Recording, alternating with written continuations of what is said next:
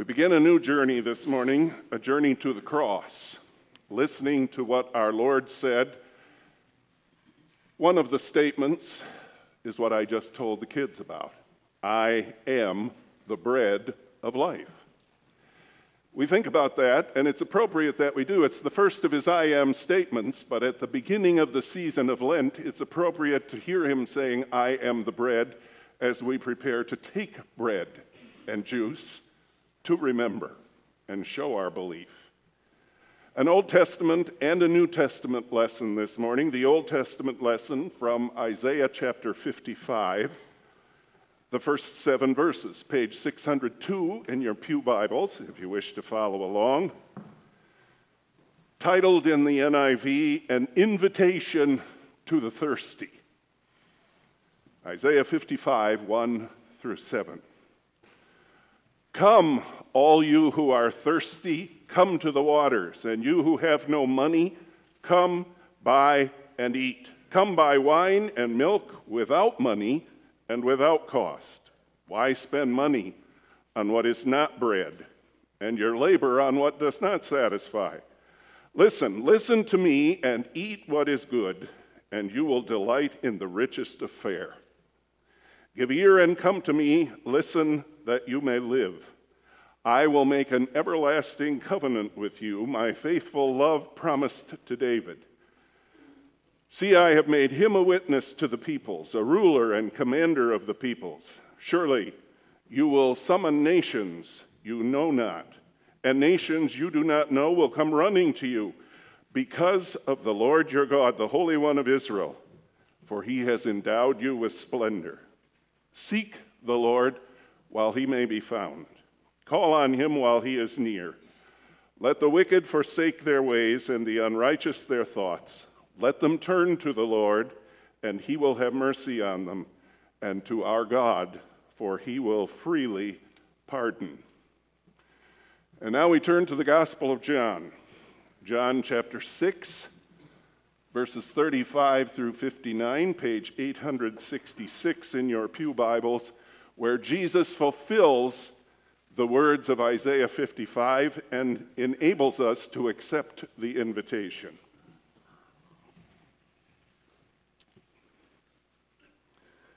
beginning at verse 35. Then Jesus declared, I am the bread of life. Whoever comes to me will never go hungry, and whoever believes in me will never be thirsty. But as I told you, you have seen me, and still you do not believe. All those the Father gives me will come to me, and whoever comes to me I will never drive away. For I have come down from heaven not to do my will, but to do the will of him who sent me. And this is the will of him who sent me, that I shall lose none of those he has given me, but raise them up at the last day. For my Father's will is that everyone who looks to the Son and believes in him shall have eternal life, and I will raise them up at the last day. At this, the Jews there began to grumble about him because he said, I am the bread that came down from heaven. They said, Is not this Jesus, the son of Joseph, whose father and mother we know? How can he now say, I came down from heaven? Stop grumbling among yourselves, Jesus answered. No one can come to me unless the Father who sent me draws them, and I will raise them up at the last day. It is written in the prophets, they will all be taught by God. Everyone who has heard the Father and learned from him comes to me. No one has seen the Father except the one who is from God. Only he has seen the Father. Very truly, I tell you, the one who believes has eternal life. I am the bread of life. Your ancestors ate the manna in the wilderness, yet they died. But here is the bread that comes down from heaven, which anyone may eat and not die. I am the living bread that came down from heaven. Whoever eats this bread will live forever. This bread is my flesh, which I will give for the life of the world. Then the Jews began to argue sharply among themselves How can this man give us his flesh to eat?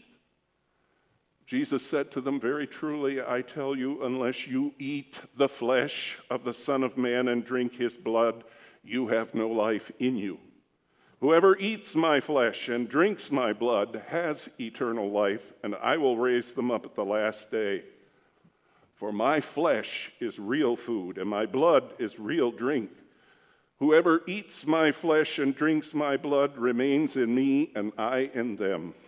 Just as the living Father sent me, and I live because of the Father, so the one who feeds on me will live because of me. This is the bread that came down from heaven. Your ancestors ate manna and died, but whoever feeds on this bread will live forever. He said this while teaching in the synagogue in Capernaum.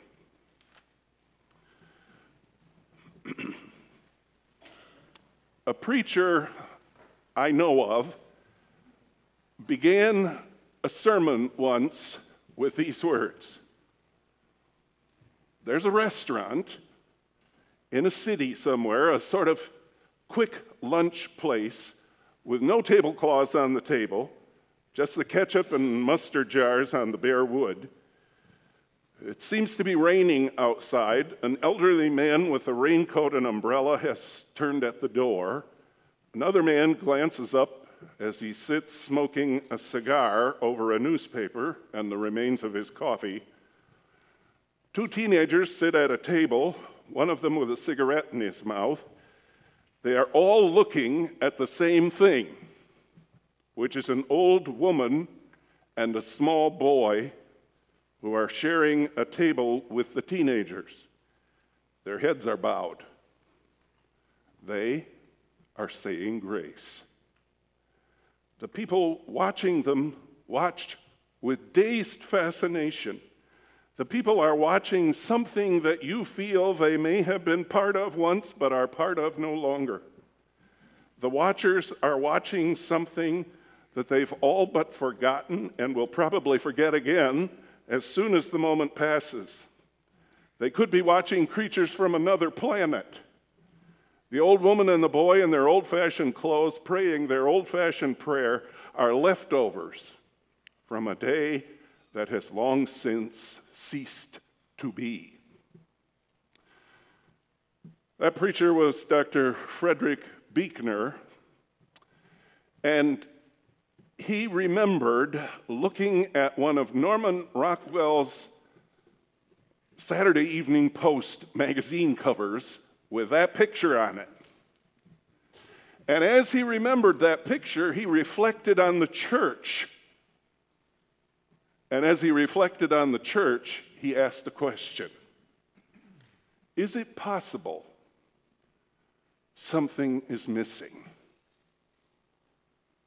Here's what he said Even when churches are full to overflowing, it is often hard not to sense an inner emptiness. The sense that though the great feast is still in progress and many of the guests still in their seats, the heart has somehow gone out of it. The passion, the adventure has been replaced by shadows and the host himself is no longer there.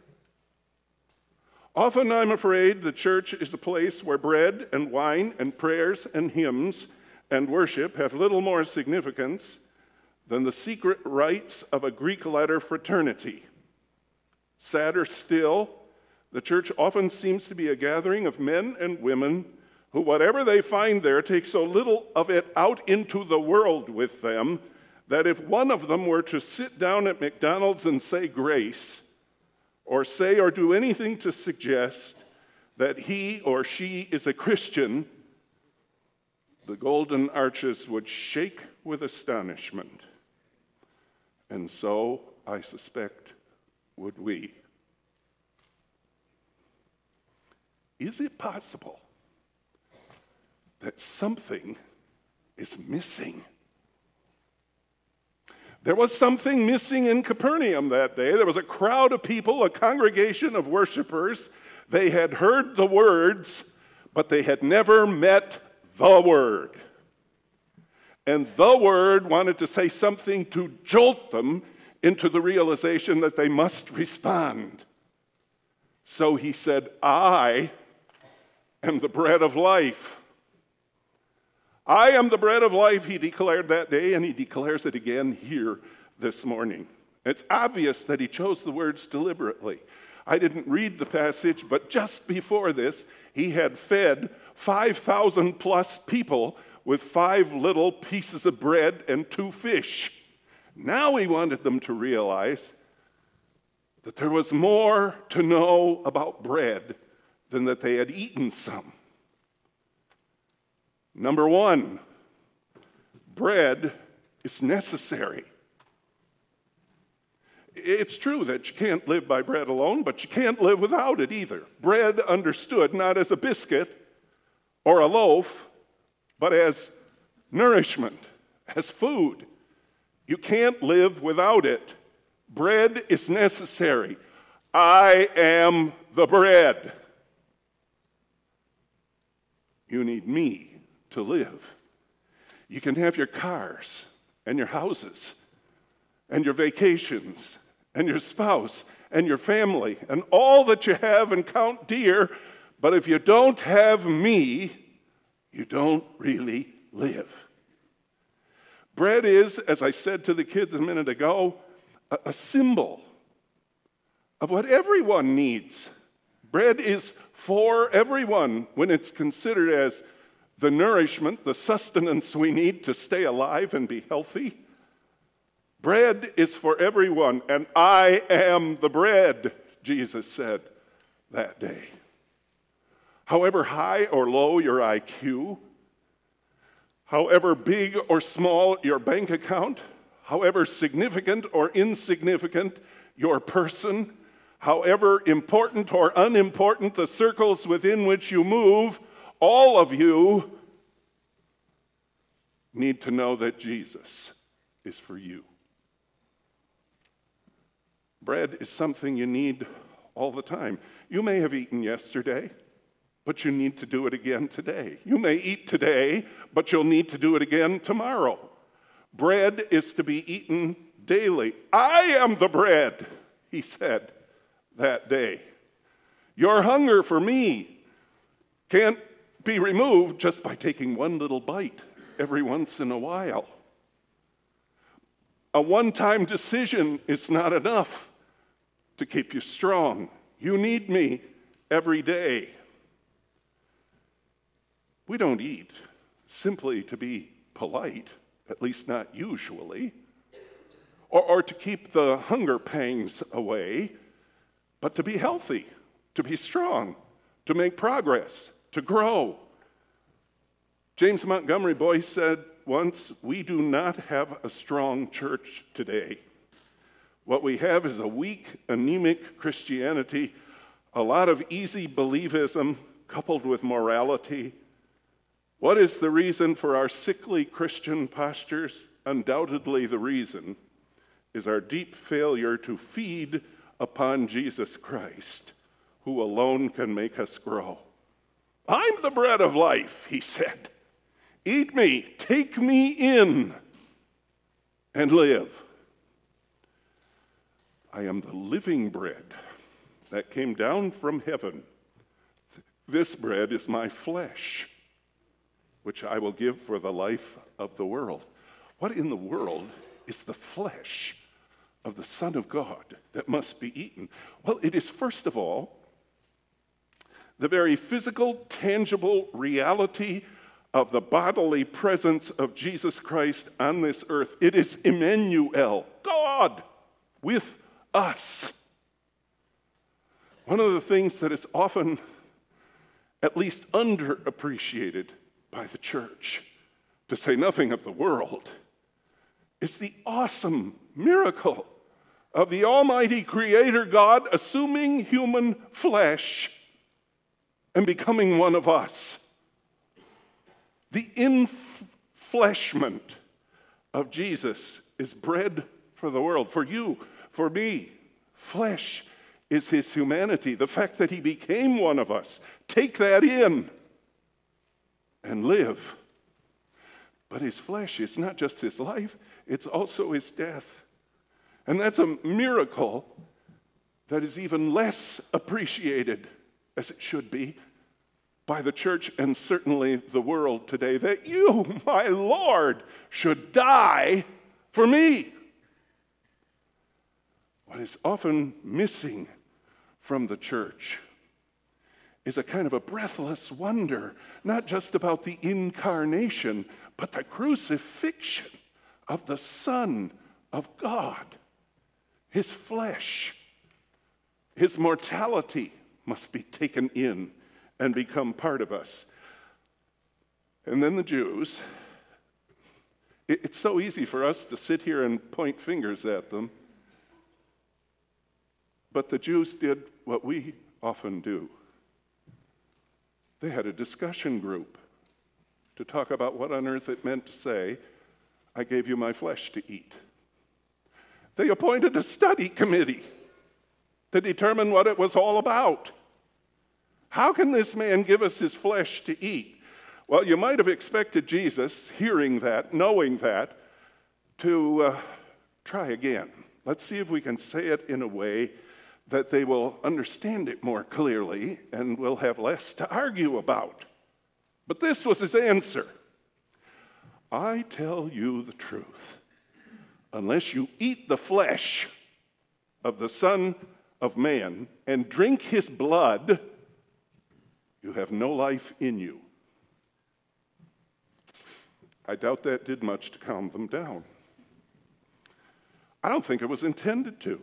I think Jesus wanted to arouse them out of their lethargy, to break up their study committee and say, stop discussing it and decide about it. I think Jesus was trying to get them to stop thinking about eating and eat. Eating is a choice, you know, M- most of the time, anyway. Normally speaking, eating is a choice. Nobody eats by accident. Nobody eats unintentionally. We choose to eat. Jesus is calling each one of us to make that choice when it comes to Him. There is something even in the word Jesus used for eat that implies a process. Eating has to be a process. Healthy eating is not simply taking a bite now and then, or once for all, or nibbling occasionally. Eating is a process. And like eating, the process of taking Jesus in and making him a part of who we are is an ongoing thing. It has a beginning, it has no ending. You're never finished taking Jesus in. The verb Jesus uses even has implied in it what all of us know from the practice of eating, and that is the idea of enjoyment, savoring what you eat, saying, I can't wait till we have this again and eat some more of this. James Montgomery Boice, whom I quoted a moment ago, put it this way This is what it means to eat Christ's flesh and drink his blood it's to commit yourself to him, it's to accept his promise and pledge on your behalf, and to repeat his promise, vowing to be his for eternity. If you have done that, you have done the most important thing there is to be done in this life, regardless of what you may have already accomplished or may yet accomplish. I tell you the truth, Jesus said, unless you eat the flesh of the Son of Man and drink his blood, you have no life in you. And something happens to us. Not something magical or superstitious but something happens to us when we take his flesh and blood into ourselves. Whoever eats my flesh and drinks my blood has eternal life, he said. Whoever eats my flesh and drinks my blood remains in me, and I in him. The one who feeds on this bread will live forever. Jesus said, Did you hear it?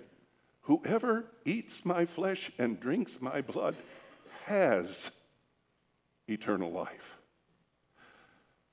That reminded me of so many times I have stood in sanctuaries like this or in funeral homes beside caskets with the body of a dearly loved, believing relative departed, and someone is standing next to it who doesn't just know about eternal life, who doesn't just hope there's heaven, but has the experience right there of eternal life and its reality.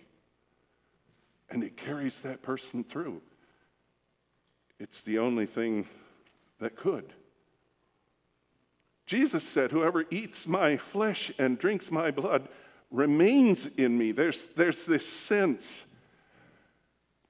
not just the idea, not just the perception, but the experience of being held up, of being surrounded, of being embraced by Jesus. I just had someone say to me this week what I have heard often, and, and if you've ever been there, you know the truth. I can just feel people praying. That does not mean that when you and I pray for them, they feel our presence, they feel Jesus' presence. There is a remarkable text that it would be easy to ignore in Judges chapter 6, verse 34, in the story of Gideon. That reads in the NIV this way The Spirit of the Lord came upon Gideon. How often don't you read that in Scripture? The Spirit of the Lord came upon someone. In this particular text, the literal translation would be the Spirit of the Lord clothed himself with Gideon, made Gideon his coat, made Gideon his outfit, got inside Gideon so they saw him, they heard him, but what they met, or whom they met, was God. Ever since I ran across that translation, I have never entered a sanctuary like this one to come up here or anywhere else without praying on the way Lord, will you wear me today? Will you speak through me today? May they see me and hear me and get to know me and meet you. That's a prayer we all ought to pray. Jesus said, The one who feeds on me will live. That's what Paul was talking about when he wrote to the Galatians. I have been crucified with Christ, and it's no longer I who live, but Christ who lives in me. The life I live in the body, I live by faith in the Son of God who loved me and gave himself for me. By eating and drinking Jesus, we receive the strength and the resources to live our lives the way God intended them to be lived. He's the only reason we can, but He is reason enough. It's interesting that John would conclude the story by saying, he said this while teaching in the synagogue in Capernaum. Amid the ruins of that city, Right on the shore of the Sea of Galilee, there is what remains of a very beautiful synagogue that I had the privilege of standing in once. Maybe it was this synagogue. An archaeologist who uncovered much of it found a large slab of stone somewhere, and when he tipped it over, on the other side was an engraving of a pot of manna, the bread from heaven. Every morning in the synagogue service, a portion of Exodus 16 was to be read the story of the manna God gave his people. Perhaps this very day, in that very place, in front of that very engraving, this very crowd heard those very words about God providing the bread of life to his people. But the message proclaimed is still the same I'm the bread of life. I tell you the truth. Unless you eat the flesh of the Son of Man and drink his blood, you have no life in you. Whoever eats my flesh and drinks my blood has eternal life, remains in me, and will live because of me. There is something crucial missing if you have not tasted him. Let's pray. Lord Jesus, as we move from your word to your table, feed us. Feed us with the bread of life. Give us Jesus. Help us to take him into our lives. May Jesus wear us so that those who see us or hear us or know us or meet us are in touch with him. And will you remain in touch with us so we may live with you forever? In your name we pray. Amen.